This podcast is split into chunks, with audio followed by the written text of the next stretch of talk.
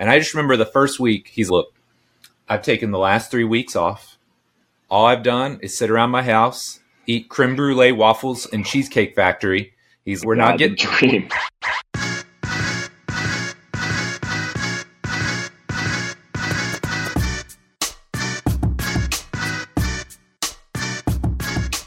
If you've ever wondered how to write training programs for an NBA athlete, you're going to love this episode. Whether we're talking about off-season development, managing the grind of an 82 game regular season, or bringing an injured athlete back to 100%, today's guest has seen it all. Eric Schmitt is in his fifth year as the head strength and conditioning coach with the Memphis Grizzlies. And prior to his arrival in Memphis, he served as the director of sports performance at the University of California, Santa Barbara from 2016 to 2019 and he came to UCSB after serving as an assistant sports performance director at UCLA from 2013 to 2016. And in this episode, Eric and I are going to take a deep dive into program design for NBA athletes. Now, if you're a regular to the show, welcome back. As always, love and appreciate you. And if you're new here, welcome. I'm Mike Robertson, and this is the Physical Preparation Podcast. In this show, we take deep dives into the art and science of coaching, cueing, program design, business, and personal development. Basically, anything to help you become a better trainer, coach, or rehab professional. Now, this episode was incredibly fun for me. Obviously, I work primarily in the basketball space these days, so that part's cool. Second, I think E. Schmitt is one of the realest coaches I've ever met, so there's that. But most importantly, we've collaborated and shared athletes in the past, so I know we see eye to eye on a lot of these topics. And while this entire episode is really interesting and engaging, the section on in season program design was really eye opening for me. I love hearing how different practitioners attack their craft, and I love the framework that E. Schmitt and the Grizzlies are using to plan and periodize their season. Quite simply, if you want to learn more about program design for athletes, I know you're going to love this episode. So, we're going to take a quick break and then we'll jump into this awesome new show with my guy, Eric Schmitt. One thing Bill Hartman and I have talked about for years now is the power of mentorship. Early on, I didn't have a mentor to shape or guide me, or most importantly, help me find the blind spots in my own training and coaching. But luckily, after many years of trial and error, I found Bill, and my professional success exploded as a result. But the downside to the mentorship process, at least professionally, is that it can be pricey. For private mentees that I work with, it costs anywhere from $3.99 to $5.99 per month to work together. And while I know the results go far beyond that price, the fact of the matter is that just won't work for a lot of folks. So when Bill and I sat down a while back, we asked ourselves a really tough question How can we help shape the future of the industry and truly make it great? And beyond that, how can we create amazing content yet make it affordable to virtually every trainer or coach out there? And the answer for us was simple restart iFast University. Here's what you'll get when you become a member of iFast University one update each month from myself and Bill. This could cover anything from improving exercise technique to writing better programs and everything in between. Twice per month Q&As, where Bill and I will personally answer your questions to help you become better at training, coaching, or even running your fitness business. A Facebook group where you'll be surrounded by like-minded trainers and coaches who are serious about getting better, and access to the iFastU archives, where you'll be able to watch literally hundreds of pieces of content from the iFast team over the years. This blend of content and Q&A is specifically designed to help make you the best trainer or coach possible. If you're interested in learning more, head on over to ifastuniversity.com to get signed on. We'd love to have you on board. Eric, man, thanks so much for coming on the show here today. Super excited to have you on. Could you start by just telling us a little bit about yourself? Yeah, man. I'm going to first get my Mike Robertson fanboy props out because I love it. Since you know, since the early day of college, I think I, I read your stuff on T Nation. and obviously when you started yes. the podcast, I have been listening to this podcast for a really long time. So just want to say grateful for everything you do to the industry, for the industry. You've helped me a lot as a coach from afar. So I just got to get my props out there you know, it's been awesome to to get to know you in uh, your favorite city. I don't think I've ever met a guy that loves Vegas more than you. So, um. I love Vegas. Love it. You're a huge Vegas guy, so it's great to see you out there every year. But but yeah, about me, man, I'm a, a five, I'm 5'10", 190 pounds of dynamite. I, I originally grew up in California. I'm from California. I'm from the mecca of carjackings which is Modesto, California.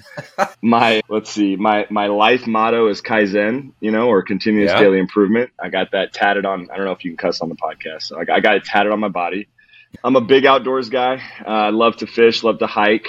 Let's see.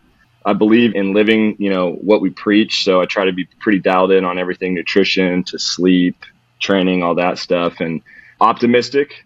I'm an optimistic yeah. person. Never try to take myself too seriously. Hopefully that'll come across today. and uh, always looking for the positive. So yeah, that's a little bit about me. Dude, this is why we get along so well. right? Ever the optimist. Everything around me could be blowing up, and I'll be like, "No, we'll figure this out." You know, it's like good. to a fault sometimes, to a fault sometimes, but hundred percent. Okay, so talk to me. What led you to the world of physical preparation? Like, how did you get started in this space?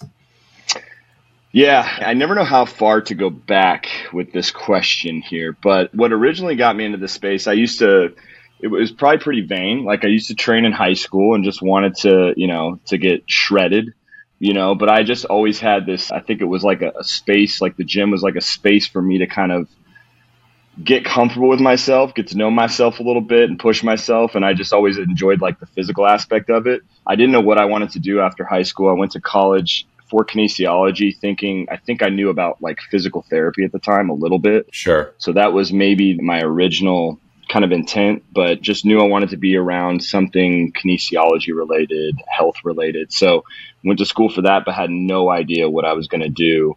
And then I ended up working as a personal trainer and then getting around some people who introduced me to strength and conditioning. And once I got introduced, I remember going home my freshman year and it was, it was my freshman year in college and I Googled strength coach because I didn't know what it was. and literally strengthcoach.com pops up. Yes. you were on there. You might have responded to this thread. So, so you've changed my life as well. But I asked, you know, I asked some questions about strength and conditioning. I read a bunch of stuff on the forum and then I ended up kind of trying to ask about what's the educational route to become like a professional strength coach. So I kind of got all my information from there and it was like a bunch of people were pushing Springfield College, you know, yeah. um, spirit, mind, body, baby. And uh, so that's where I ended up going. But I think you chimed in about Ball State, maybe. Uh, yeah. on that one. Like we got to yeah. go to the archives for that. But either way, you know, I started out just it was for myself. I got into it just thinking, okay, this would be a cool profession, and then I just fell in love with the teaching aspect when I was kind of personal training and then starting to get into like athlete population training. I just really enjoyed that piece of it. So, so yeah, that's my origin story in a very small nutshell there. But I did a bunch of internships. I ended up actually going to Springfield College, which is a long way from California, as you know.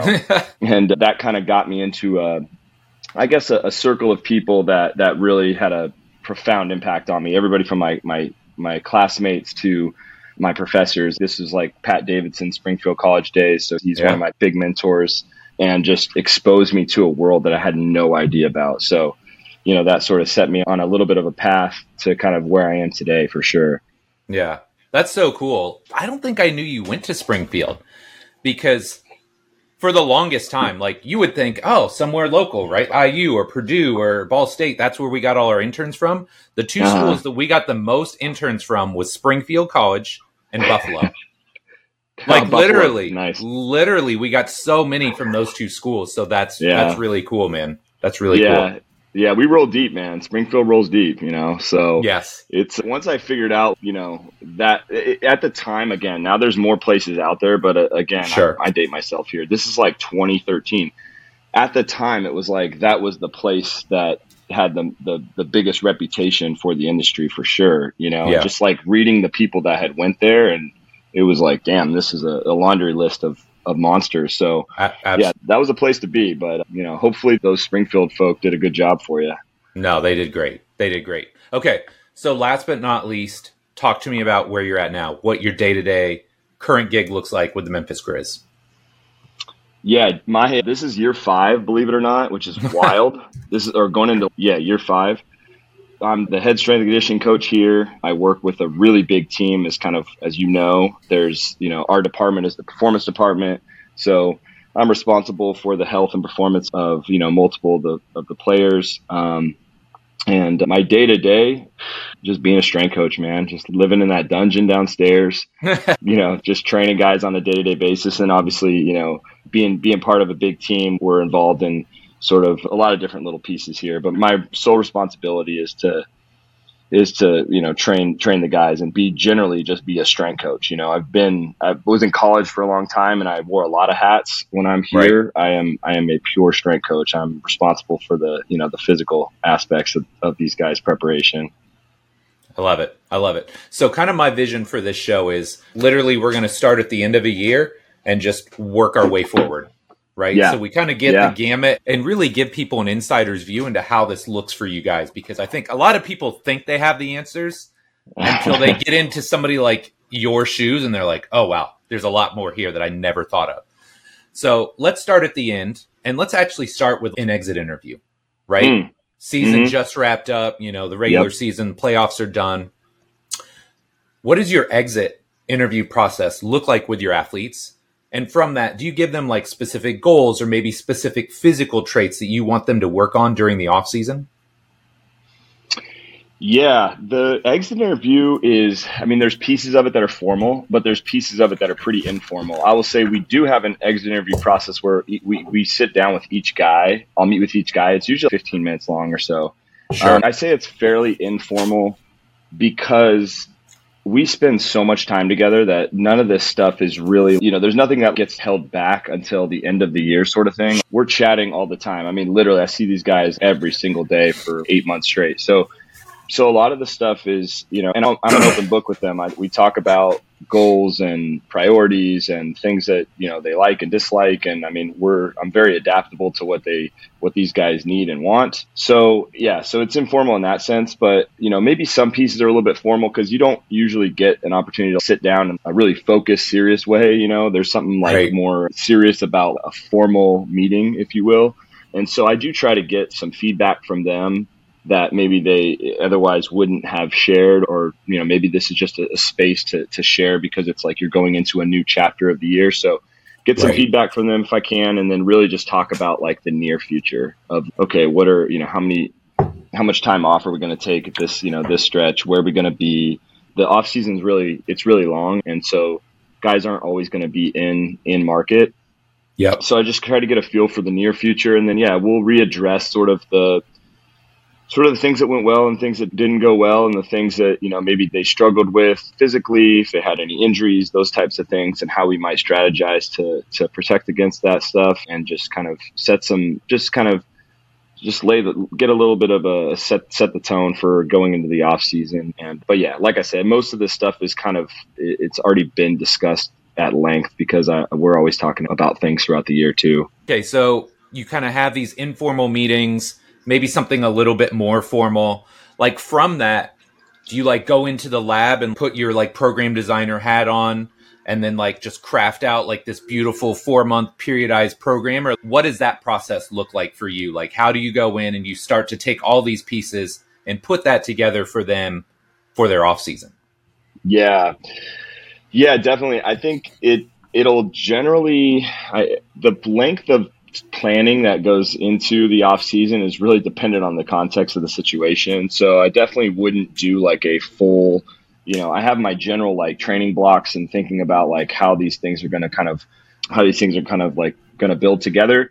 Yeah. Uh, but ultimately, I, I, we will take it in like shorter strides for sure. I think getting a feel for what the the length of time that they're going to be going to be off is. Usually, it's a couple weeks, you know, and then as we kind of reacclimate to training, I'll, I'll kind of work work on a program for them for you know for that initial training block that's fairly general depending on the, the context. So if a guy's going into summer league, there's not really a long period of time to, there's not really a long training block preceding that. So there's kind of like sure. a, a, need to maybe hit the ground running a little bit there. But if a guy is, you know, a veteran that's not going to play early in the off season, then we can kind of stretch things out. So it's context dependent. Definitely don't you know, I'm not I'm not over here planning out like every day for the whole off season. That's a complete sure. waste of time, you know. But the top down planning process is definitely real, and so there'll be some constructs we'll put together. But yeah, hopefully that's not too general. It's just really dependent on what the guy's uh, going into. No, I think that's I think probably what most of us do at this point, right? Like back in the day, you thought, oh, yeah, I'll just string these four months together and it's going to go exactly like this. now it's you really lock in a program, right? You write one and the other two or three or four, however many, they're kind of like just broadly sketched in your mind, right? Like, this is what I'd kind of like to do here based on this person's KPIs and what we're chasing. These are things I kind of want to work on at this phase. But until you get to that phase and you see kind of what you've done before that, it's really hard to have something like, this is exactly what I'm going to do. It's just not that concrete.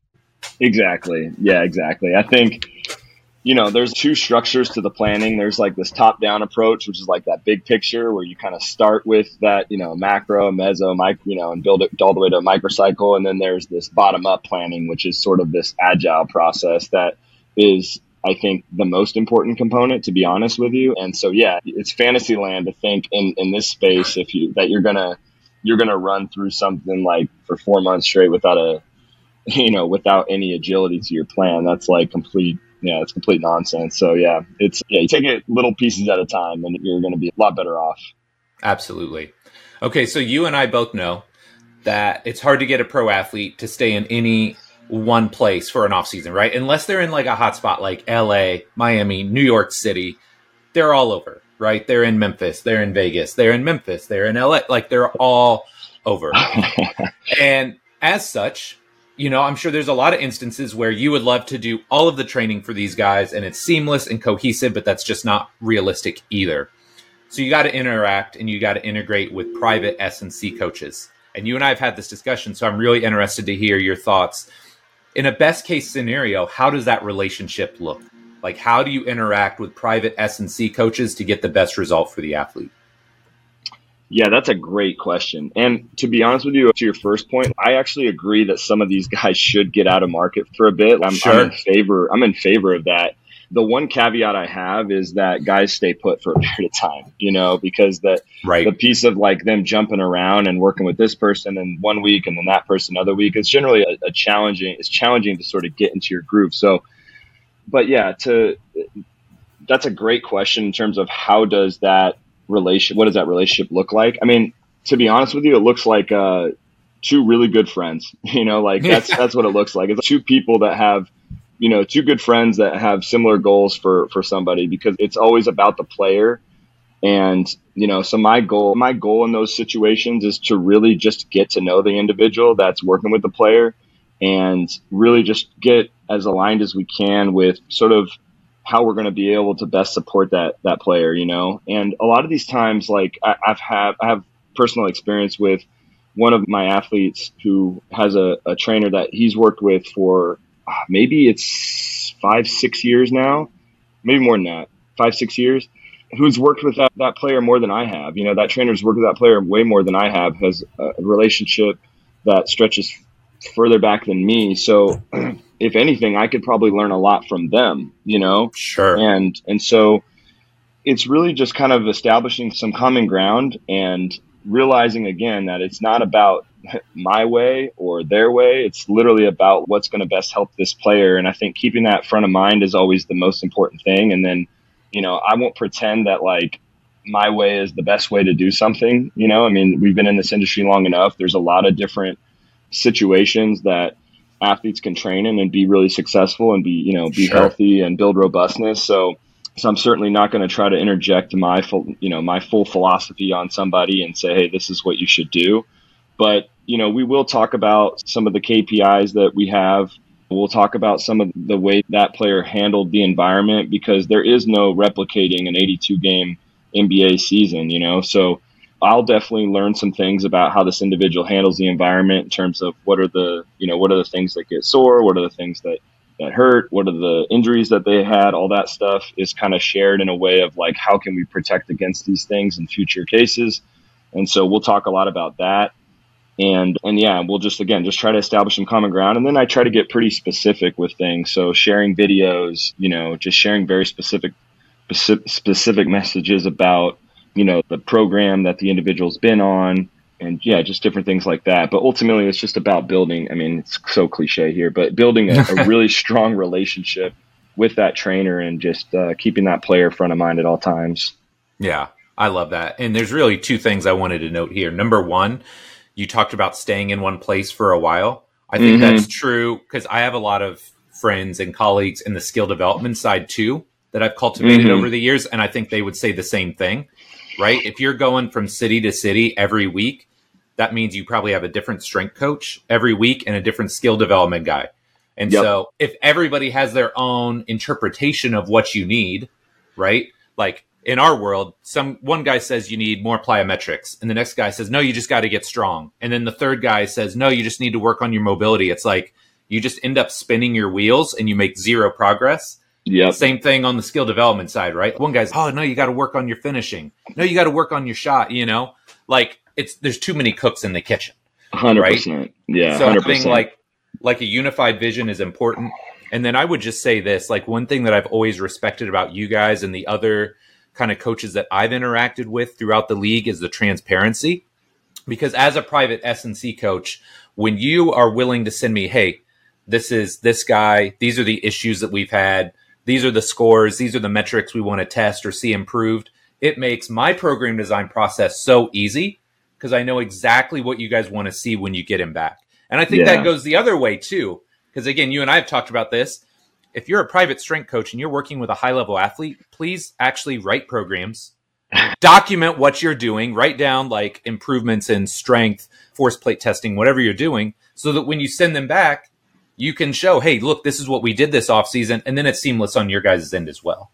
Exactly. Yeah, exactly. I think sharing programs is like just step one. You know, it's like you should share your program. Like here's like literally because yeah, I, I, struggle with vagueness when it comes to some of this stuff. Like if we talk about an athlete's like lift or something, I actually want to know what were the set and rep schemes, what were the progression, what was the right. load this individual is doing. Things like that are very important when you actually like I don't know when you get down to the brass tacks of training an individual. So I think sharing that information freely is like at least step one. You know, that should just be kind of like the expectation, and then it hopefully can push beyond that where you can get into the weeds on maybe the deeper things. But yeah, I hope that's more frequent. I've had good experiences to be honest, so maybe I'm just spoiled. Like working with you in the off, like in some of the off season stuff, and some of the other trainers that I've worked with in the private sectors have been awesome. So maybe that's I'm just great. spoiled. Yeah, that could be. That could be. I've heard some horror stories where somebody's, "Hey, can you send me your programs?" And like, oh, I just kind of do what I feel like doing that day. I'm like, oh my gosh. like that's embarrassing for me to think that there's people like in my situation that don't write programs. Like yeah, you would think wild. that's base level. yeah, crazy. that's it's crazy. okay. So this next question should be pretty top of mind, especially since preseason is right around the corner. So let's say you've got a new or a returning athlete coming in. I'd love mm-hmm. to hear more about your intake or your evaluation process and what that looks like as their strength coach. Yeah, definitely. This is definitely front of mind because this is the period of, of the year that we're in right now. So when an athlete returns, you know, there'll be there'll be an on on ramp period where, you know, generally you're in touch with these guys, but you give them space. So, you know, I don't know exactly what their day to day is. So we'll chat a little bit about, you know, some of their most recent like training history and just get a feel for what sort of things they've been doing like that week or weeks prior, that sort of thing. And then, you know, I just try to really kind of this is the period where I, I, have a plan for sure and there's some things that like we've obviously worked on especially if it's a returning player and I'll, I'll just kind of have my general plan but it's very agile the first week or two to kind of acclimate them because generally these guys know this is what I need to do to, to get myself into, you know, ready for training camp, into kind of playing shape and that sort of thing. So it's pretty agile, but there's, there'll be a general like training plan that's based on sort of their menu of things that they've done in the past. If it's a, if it's a new player, a little bit of a different scenario. Sometimes you, you're just kind of getting a feel for what they like to do, what they don't like to do, sort of what their initial goals are. And then kind of we'll always kind of evaluate maybe some of the we'll evaluate some of the baseline measures that are pretty important that we generally will be looking at regardless. So some of our big measure KPIs, whether that's some of our isokinetic stuff on the HUMAC or on the the leg the new leg press we got or some force plate testing stuff. So there's some things there that we'll definitely look at to establish some baseline. And that maybe gives us a little bit of a picture as to like where this individual is in relation to where they've been in, in the past or where they are if they're new in relation to the the other players on the team, that sort of thing. So we'll do some of our testing, but I won't like we won't do that like day one or anything. That'll be we'll kind of ease that into the mix. Yeah. Nobody likes to come in and just you know be a, a lab like a lab rat, rat yeah, and and jump into that. So it's really just about onboarding them into sort of the training and you know we do schedule out like everything that goes down during this period so there's there's days that guys are playing right now there's days that guys are just having individual days that sort of thing so so we'll kind of acclimate guys into that depending on when they come back during this period of time. But uh, again, hopefully that's not too broad of an answer, but that's ultimately kind of what it, it looks like. It's pretty fluid in terms of what, you know, what they've recently been doing and sort of if they're dealing with anything when they come in at this period of time, we'll account for that too. So for sure. No, that's, it, it's really interesting. And, you know, I have heard some of my guys that are like, yeah, I got there day one, like off the plane, and they like were putting me on force plates and like testing all that. And I'm like, okay, yeah. look, everybody's entitled to do whatever they want or whatever they deem is best. But that's always kind of been my process too. Is look, nobody wants to come in day one and be evaluated. I, I remember this is kind of funny. I'll make this short, but the first, first NBA player I ever get is Roy Hibbert, right? And Roy's just a huge human being, anyways. He's seven two, and I just remember the first week. He's look, I've taken the last three weeks off. All I've done is sit around my house, eat creme brulee waffles and cheesecake factory. He's we're not getting dream. I know, right? He's I'm not doing any performance testing. I'm not getting on a scale. I'm not doing body comp for a couple weeks. And I was like, okay, that's fair.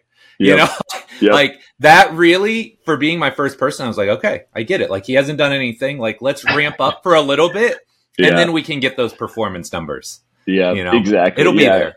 Yeah, it'll be there. And and I know you you and I jive on this. Like every session can be an evaluation. You know, so yep. obviously if you know we just had a player come back this week who's been off for a little bit, and it's okay. We're we're going to do the, the same, you know, we're going to do this basic session of these exercises that you've done in the past. I know what you've done in the past.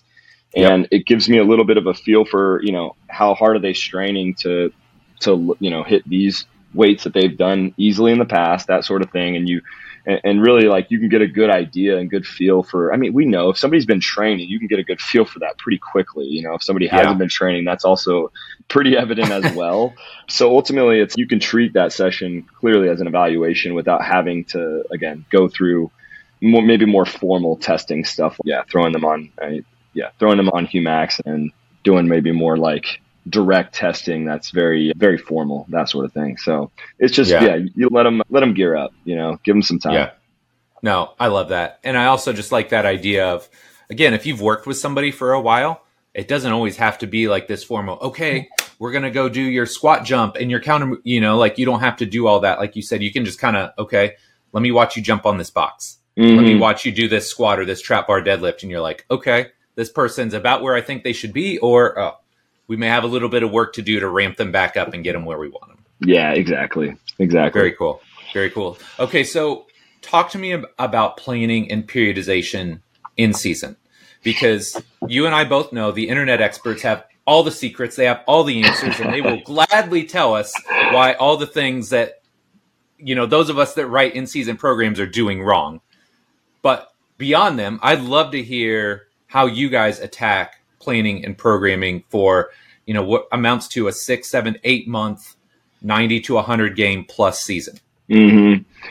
This is such a monster of a topic, but it's something that I I think about all the time, obviously, and I'm very heavily right. involved in trying to figure out how to best plan for this period of time. But you know, when I think about the in season periodization, it's the longest it's the most consistent, the most unbroken training block of the year, to be honest with you, you know, and so that provides maybe some advantages to think about it that way of just, okay, there's this really long period of time that I'm definitely going to be with this, these individuals the entire time. So, you know, I think it, looking at that way, first and foremost, allows us to maybe step back and just, okay, there's a nice opportunity in front of us here to, to really, you know, make some improvements if we're real strategic with our approach uh, but periodization in general, I, the way I think about it is we're breaking it into some of the like organization of the training pieces and then the kind of planning based on these different time scale pieces. And if you look at a six, seven, eight month block, that's too big of a time to really like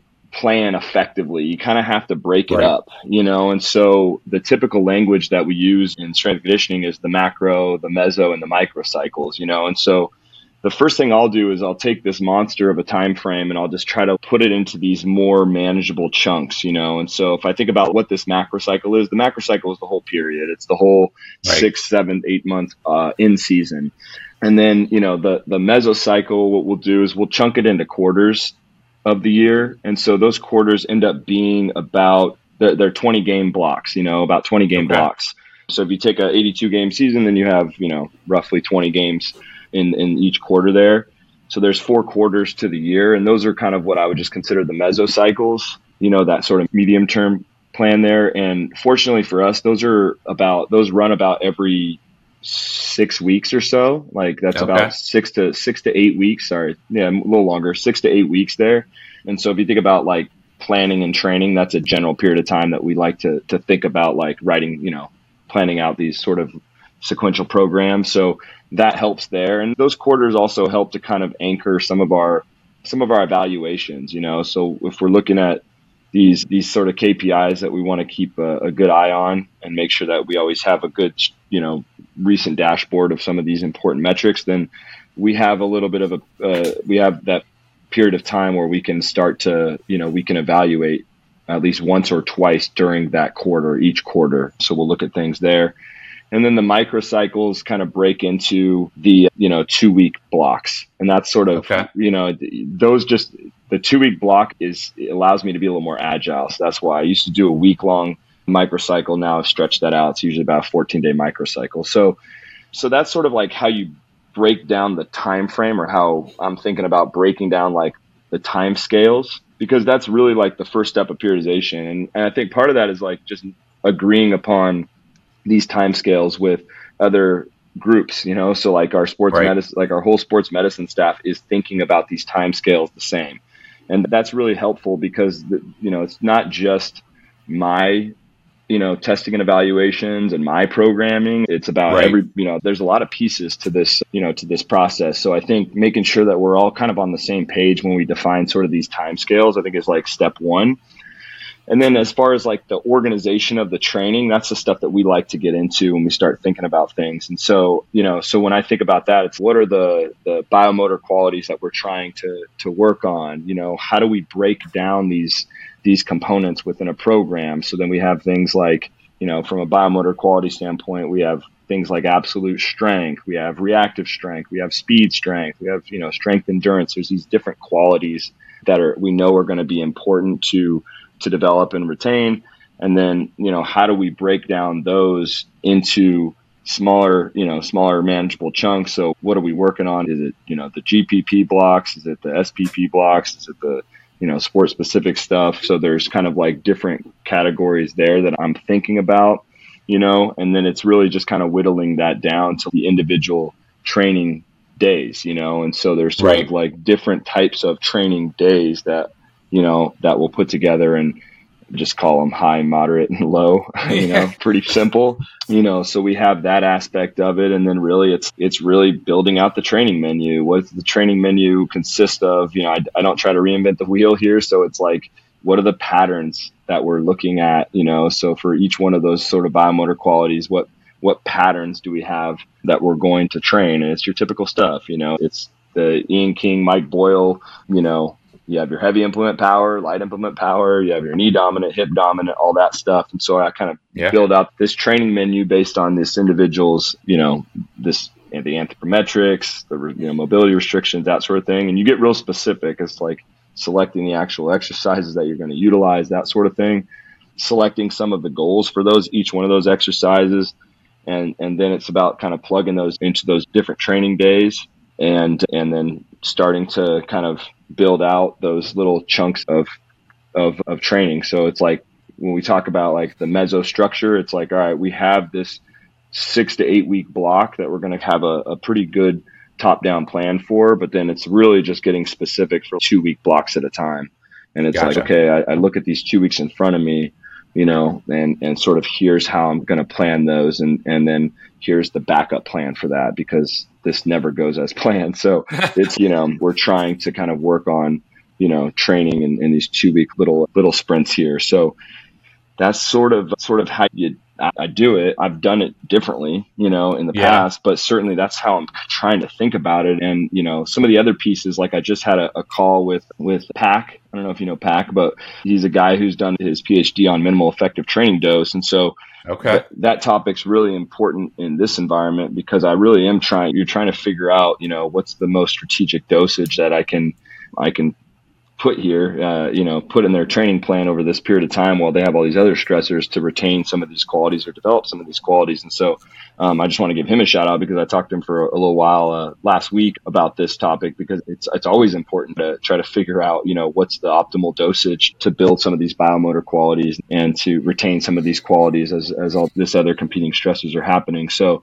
so yeah, you know, trying to best figure that stuff out. But yeah, so anyway, taking this big long period of time, chunking into yeah. these time scales, organizing the training in a way that makes sense, and then really getting specific towards what the menu of that individual is, and then real specific about you know what are the rate limiters or you know what are the constraints to the development of these qualities and then just trying to really chip away that's really what it comes down to and just and then being ready to be super super agile you know because right i will never put my you know my agenda uh, first because ultimately, like we do deliver a stress here, right? So, an 82 game season, the travel, the mental, you know, the cognitive stress, the physical stress of the, of the game, it's a lot. So certainly, you know, there are days where we just we punt it, you know, nope, oh, not today, punt it to the next, and then we, we move on. But it's I, I found that structure at least to be to be very useful in being able to kind of take this monster of a time frame, break it into the manageable blocks, and actually stay consistent with some training and, and get these programs like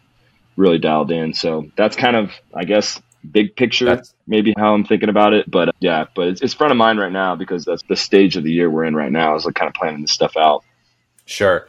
And then I guess as a follow up to that, because like you mentioned, minimum effective dose, that's really important because you got some guys that are going to be playing 36, 37, 38 minutes. You got your rotation guys that are maybe 18 to 20 to 25. And then you got your guys that, you know, unless somebody's injured, they're kind of on the bench yep. you know, next to you. So, so how does that scale or how does that impact what you're trying to do as a strength coach? You know, with those other guys, are you trying to develop more and build more? Or, you know, with your starters, are you trying to just manage uh, stress more? Like, how does that look for you guys? How do you bucket that out? That's a great question. I think our it, it definitely is going to be catered to catered to what you know where what sort of bucket that player is in. If they're a high minute player, if they're a low minute player, if they're a you know a rotation player, if they're somebody who's not in the rotation, you're definitely going to have some differences there. We try to.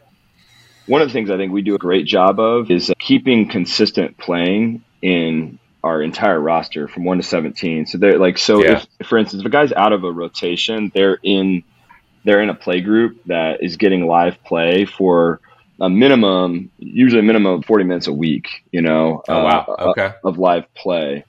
So, and those are like play groups that occur on game days so that we can consolidate the stress and we can also deliver, you know, some live play because far too often, I think it, it, you'll see if, if a player does, you know, go down and is now out of rotation, is injured, and somebody has to step in, it's just it's very difficult to replicate the demands of, of the game. You know, we can yes. do all the running we want, we can do all the plyos we want, we can do all the you know the lifting we want, but I mean, there's really nothing like the actual game um, and the intensity of the game. Even some of these like play groups are very difficult to replicate, even though they're sure. playing live. They're playing five on five. It's just very difficult to replicate that and the demands that do occur when they actually step in the NBA on you know on an NBA court. You know, so so it, it, it helped that process does help though because regardless of where that player falls on that sort of continuum of how much they're playing or if they're in and out of rotation it's like they are on generally a similar plan. You know the players that are not playing as much will, will probably have more training opportunities with me for sure and players that are you know heavy minute in rotation are not going to have as many opportunities. And then as far as the dosage wise i think a lot of you know, you look into all this stuff. Most training is it's dose dependent. You know, it, it's like the intensity is sort of this, you know, this thing that we got to make sure we hit, and then it's like how much do we want to turn the dial up or down depending on how much they actually need to retain or develop some of these qualities that we're after. And so ultimately, it's right. like with, with a high minute player, you're just going to turn that dial down a little bit. And it really doesn't require much. This is one of the things I, I've learned, certainly when we talk about minimal effective dose, is it, it isn't to retain some of these like qualities, these biomotor abilities, it doesn't take much training. And it's very difficult for our brains to process how little it probably takes as strength yeah. coaches. But we're talking like, if you look at some of, you know, PAX research, we're talking like one, you know, potentially one to two sets, like heavy sets a week, you know, to retain like uh, max strength. Yeah. Very minimal dose, you know, and so so it, it, doesn't, yeah. So it's ultimately about just determining where where that player is on that sort of continuum, and then again, just making sure that you're turning that dial up or down as appropriately as you can. And so it does get a little individual there, but most guys yeah. are generally on the same kind of cadence. Yeah, no, I love that. And when I was in soccer and especially working with the Indy 11, like that was something we always did, tried to do the best possible job of is keeping everybody in the same rhythm. Mm-hmm. Right. Like you said, you're going to play, your playing groups are going to play on game days, right? So everybody's fatigued at the same time or sore at the same time. Like that kind of biorhythms are the same across everybody because one of the issues we would have is okay, somebody doesn't play a lot. And now on Sunday, now you've got a group that's playing, mm-hmm. right? And they're going at each other and it's an intense session. Well, now the Saturday group, you know, is different than the Sunday group, and now everybody's rhythms are off. So yeah, I, yeah. I love that. It's, yeah. it's just, it makes things way harder to manage. And then it's hard to plan the whole rest of your week, right? So, like, yep. when do certain guys lift? What are going to be our intense training days? And obviously, soccer is a different rhythm because you generally got a seven day training week in between games. But yeah, I love that you guys are keeping all that kind of lined up. And it's best for the player too. I mean, they have to yes. get these touches in. I mean, it's like there's you know, you can only do so much skill work and you know, you got to yeah. be able to kind of you got to be able to put the whole thing together. And so I think it's definitely it's definitely best for the player as well, you know, and I think yeah. that's kind of where it always starts and then it's okay, but that also makes everybody else's life a little easier as well, you know, because you have a little bit more sure. more of a ability to kind of structure structure and plan things. Yeah. Okay. So in a perfect world, no one ever gets injured. Yep. Every guy plays 82 games. But unfortunately, you and I both know that rarely if ever happens, right? Things come up, you know, somebody bangs knees, whatever. So this is where the integration comes into play, right? Somebody gets injured, how does that collaboration process look for you guys? Like, how do your ATs, your PTs, your SNCs, how does everybody come together mm-hmm. to get an athlete back to 100%? Yeah, I would. Yeah, I would say well, this is Fantasyland again, but but I love living here. So the way that the process works for us is the PTs are going to take the the lead on that. You know, I think the they're going to take the lead on you know doing the the differential and determining what the, the injury is, what the severity of that injury is. And we have, I mean, such high level PTs. I know you know some of these guys personally, guys and gals personally, but yeah. the PTs that we have are just incredible. And so they'll do kind of the, the lead work of, again, doing that differential, determining severity, planning things out as far as what's a projected return.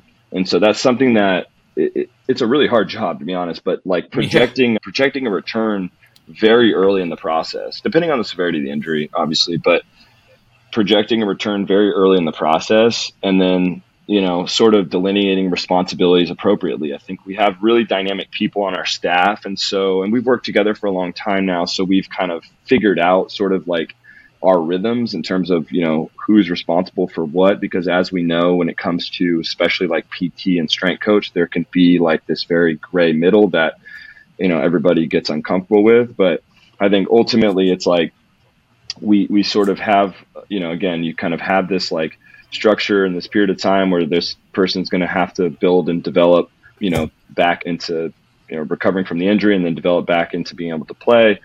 And it's just about delineating the responsibilities accordingly. So early on in the process that could be as simple as i literally am only taking the things that have zero uh, impact on the particular injury or it could be uh, a little bit of a mix there where there's certain things that I'm responsible for um, and certain things that the PT is going to handle um, with this individual. So it's it's such a vague answer, but like we have we have very we just have very dynamic people on our staff that have really, you know, have a lot of skill sets and there's carryover in those skill sets, meaning like there's certain things that I could certainly do that one of our PTs can do. And I think we've worked together long enough now where it, it just becomes it becomes pretty simple. Like I, I, really don't care what I do or don't do, or what I'm responsible and I'm not responsible for, as long as it's again just what's best for the player, and that's going to be something that that's going to help them you know be healthy and return as quickly as possible so i certainly like will delineate all responsibility you know as as long as it's what's best for that person so it just it depends on the injury and the situation but we're pretty fluid with like where those lines are drawn if you will and then yeah. you know when those things sort of get get passed back and forth because what you mostly deal with if you really boil it down you get ego aside what you mostly deal with is logistics you know you deal with i can't i don't have the time to do everything with this person right. and neither does the PT, you know, the PT doesn't have the time. So it's you're really dealing with a logistical problem more than anything else, you know. And so I think as far as who's responsible for what, it's what are the logistical constraints and, you know, what's best for the player and then you just divvy it up that way and you go from there. So it's there's definitely a, a lot of collaboration. And again, in these environments you're talking every day you're getting very specific, you know, and every day is, right. is, is very specific. Here's exactly what they're going to do, you know, and so these are things that just, that are, that are always evolving and, and fluid. But certainly I think that the years that we've had together have really smooth, you know, made that, that process a lot smoother for sure. Yeah. I kind of think of it like this. If, if each of you is a circle, right? Like your PT is a circle and your strength coach is a circle and your sports scientist or your skill development guy, if they're all these different circles, right? It behooves each of you to overlap into the other person's area. Exactly. Right. So yeah. if you're like the strength guy that never leaves the weight room and you have no clue what the PT is going to do or what the skill development person's going to do, it's very hard for you to be successful. Yeah. Right. Or to give the athlete the best chance for success versus, hey, if I go and I'm going to hang out with this PT for a little while and figure out what are they chasing? What's their line of thinking? What's their methodology? now your circle starts to grow into theirs, right? And it's not because you're trying to take their space. Just, no, I want to have a better understanding of what it is that you do. Yeah. And so, yep. like, as a coach, the more you can kind of widen your circle to just better understand the other people that you interact with, I think it ultimately makes you way more powerful and way better at what you do, but ultimately it gets the athlete a better end result as well. Yeah, that's a great, yeah, that's a really good way to put it. It's just sort of like understanding, you know, it, and, and the longer you are, the longer you're around people, the more this gets a lot easier, obviously, yeah, you know? And so, sure. you know, and, and we have the luxury, like I have the luxury of going in and I can watch training sessions or watch their, their PT sessions a lot of times, like I actually be there for them. And if not, there's, you know, there's again, these conversations are happening and we have Slack, which is our, our medium yeah. of, you know, communication that is, you know, we have a process of, of how we discuss things. And so it's, yeah, it, it's it's about expanding your circle and and making sure you're just doing what's best. Absolutely, absolutely. Okay, my guy. I know you've listened to the show, so it's big question time. if you could alter yeah. the space time continuum and give young Eric Schmitt one piece of advice, what would it be? Man, I actually didn't prepare for this question, but I have heard the podcast enough. And I mean, I, you know, I've, yeah, so yeah, I, I think the one thing I would say is slow down. Like just slow yourself down a little bit. I think as much as I'm eager to learn and grow and develop, you know, it's I feel like at times early in my career I probably tried to learn too fast, if you will. Yep. And the faster you learn something, the easier it is to forget it. And you know, I think if you've been in this industry long enough, like you're going to forget a lot of stuff, you know, that you yeah. th- you think you knew. And so I think it's it's just slow down and take your time in trying to actually master some of these topics or build enough of a foundation to really have a robust understanding of some of these topics. That's the one piece of advice. But I always go back to the, you know, what I'm thinking of saying was like nothing because I don't right. think my younger self is ready to receive that information. Right. But ultimately, yeah, maybe if that could get through to, you know, the young E. Schmitt, then that would be great. Yeah, I think that's a pretty common answer. Be patient, slow yeah. down. The right things will happen if you're doing the right things to get yourself there, right? I think so. I really do. Yeah. Okay. So there's a reason I didn't put your lightning round questions in the initial questions because I wanted this to just be 100% spontaneous. God, I love that. Okay. All right, here we go. So I got five questions. Boom. Num- number one, best gym in Vegas. Go. Come on, man. No question. This is Dragon's Lair, baby. Dragon's Lair. Let's uh, go. It's not even a question. you know Flex Lewis's gym. The place is painted all black with you know red dragons all over the place. It's got every piece of equipment you could ever imagine. It's a no brainer. And if you haven't been there and you've been to Vegas, shame on you. Go to Dragon's Sad. Lair. It's the best. Sad. I thought you were going to say the Hilton or whatever we were at this summer. okay. All right. Dragon's Lair. Number two, worst part about Summer League. Oof. Vegas. Um, all of it, dude. Yeah. I mean, the wildest thing about Summer League is, yeah, worst part. Okay. It's Vegas, man. It's it's a wild yes. place to try to work, right? So, you know, I'll be coming down the elevator at 6 a.m. to just, you know, hit my Starbucks run and there's just people that are just banged up on the elevator like just getting through a night of partying you walk out to the you know to the main floor people are smoking stogies sitting at the tables it's dude it's 6 a.m still gambling still i'm still just gambling. like it's just a wild it's just a vegas is so fascinating to me but uh, yeah all of it man it's just it's a wild yeah. place it's a wild place to try okay. to work you know to try to that, be productive that's a great way to put it that's a great way to put it because I obviously see you out there and it's it's a business trip, right? Mm-hmm. If we're going out, our idea of going out is we're going to go to dinner or like Top Golf for the event and have a couple drinks and then we're in bed. It's no. Every morning when I was there this year, I was up at 7, right? I'm downstairs like having breakfast. These dudes are literally coming in every night at 7 eating breakfast. I'm like, how different are our days? Oh my god. Right? I'm starting my day bright-eyed, bushy-tailed. These oh, guys yeah. are just wrapping it up, ready to go to bed. I'm like, they have to feel awful. Oh my god, they've got to feel awful. I think about it all the time. I'm like, we're living in a parallel universe right now. Me and this guy. Yes, you know. So yeah, yes. it's a good time. okay, number three. What are you most excited about learning right now? I know you're always learning stuff. What are you most excited about right now? Nerding out on? Gosh, man, good question.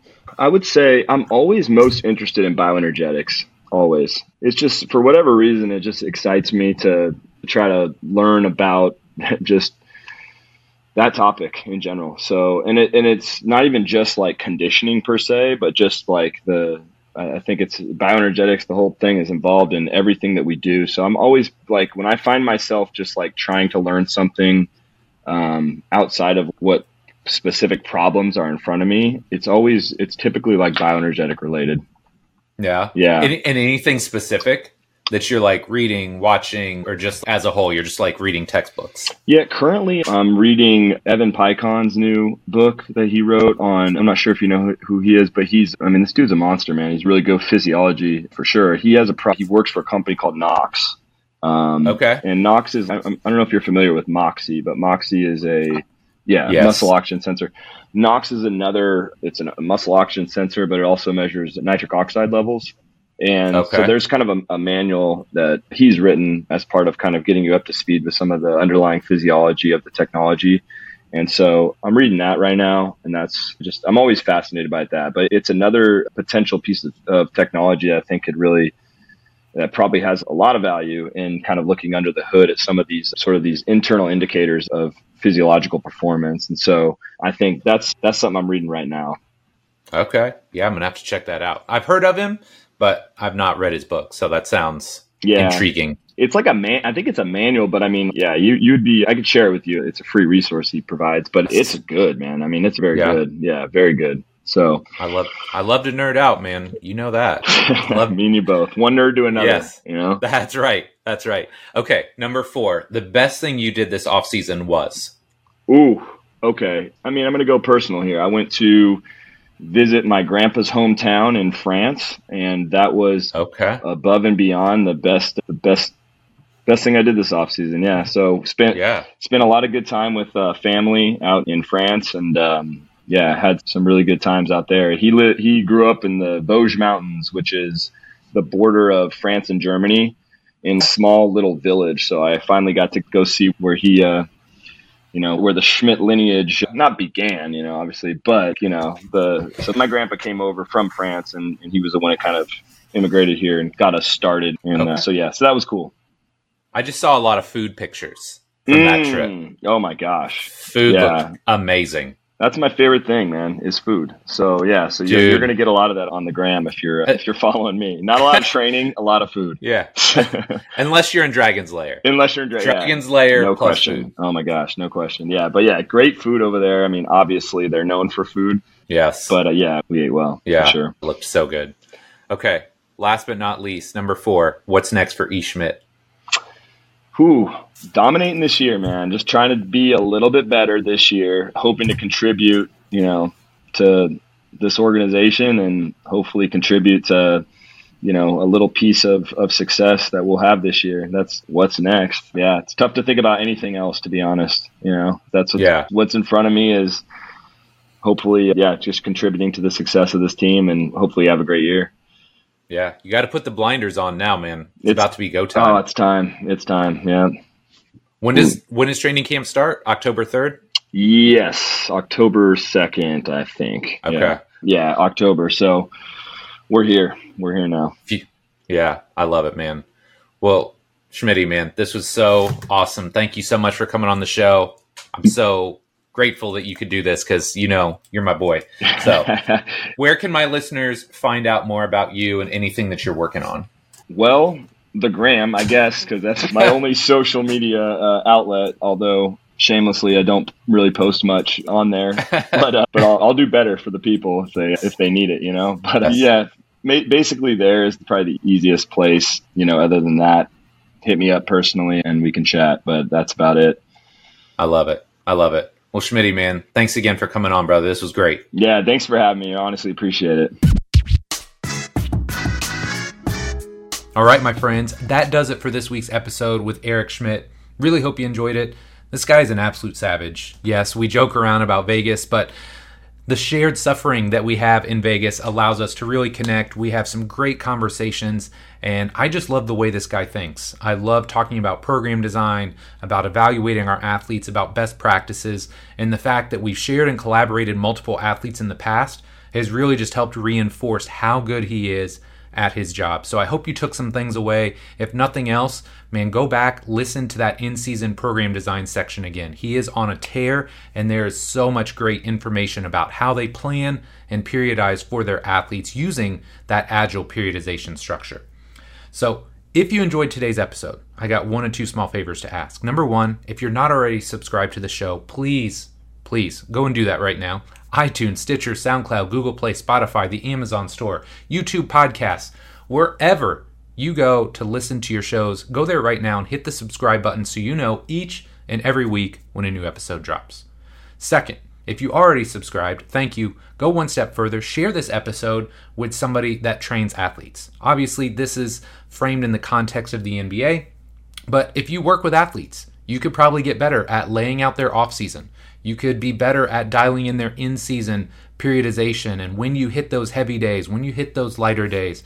So, if anybody you know would benefit from listening to this show, please do me that small favor and share that with them so we can continue to grow the podcast and make this industry a little bit better. So, my friend, as always, thank you so much for your support. Love and appreciate you, and we'll be back next week with our next episode. Take care.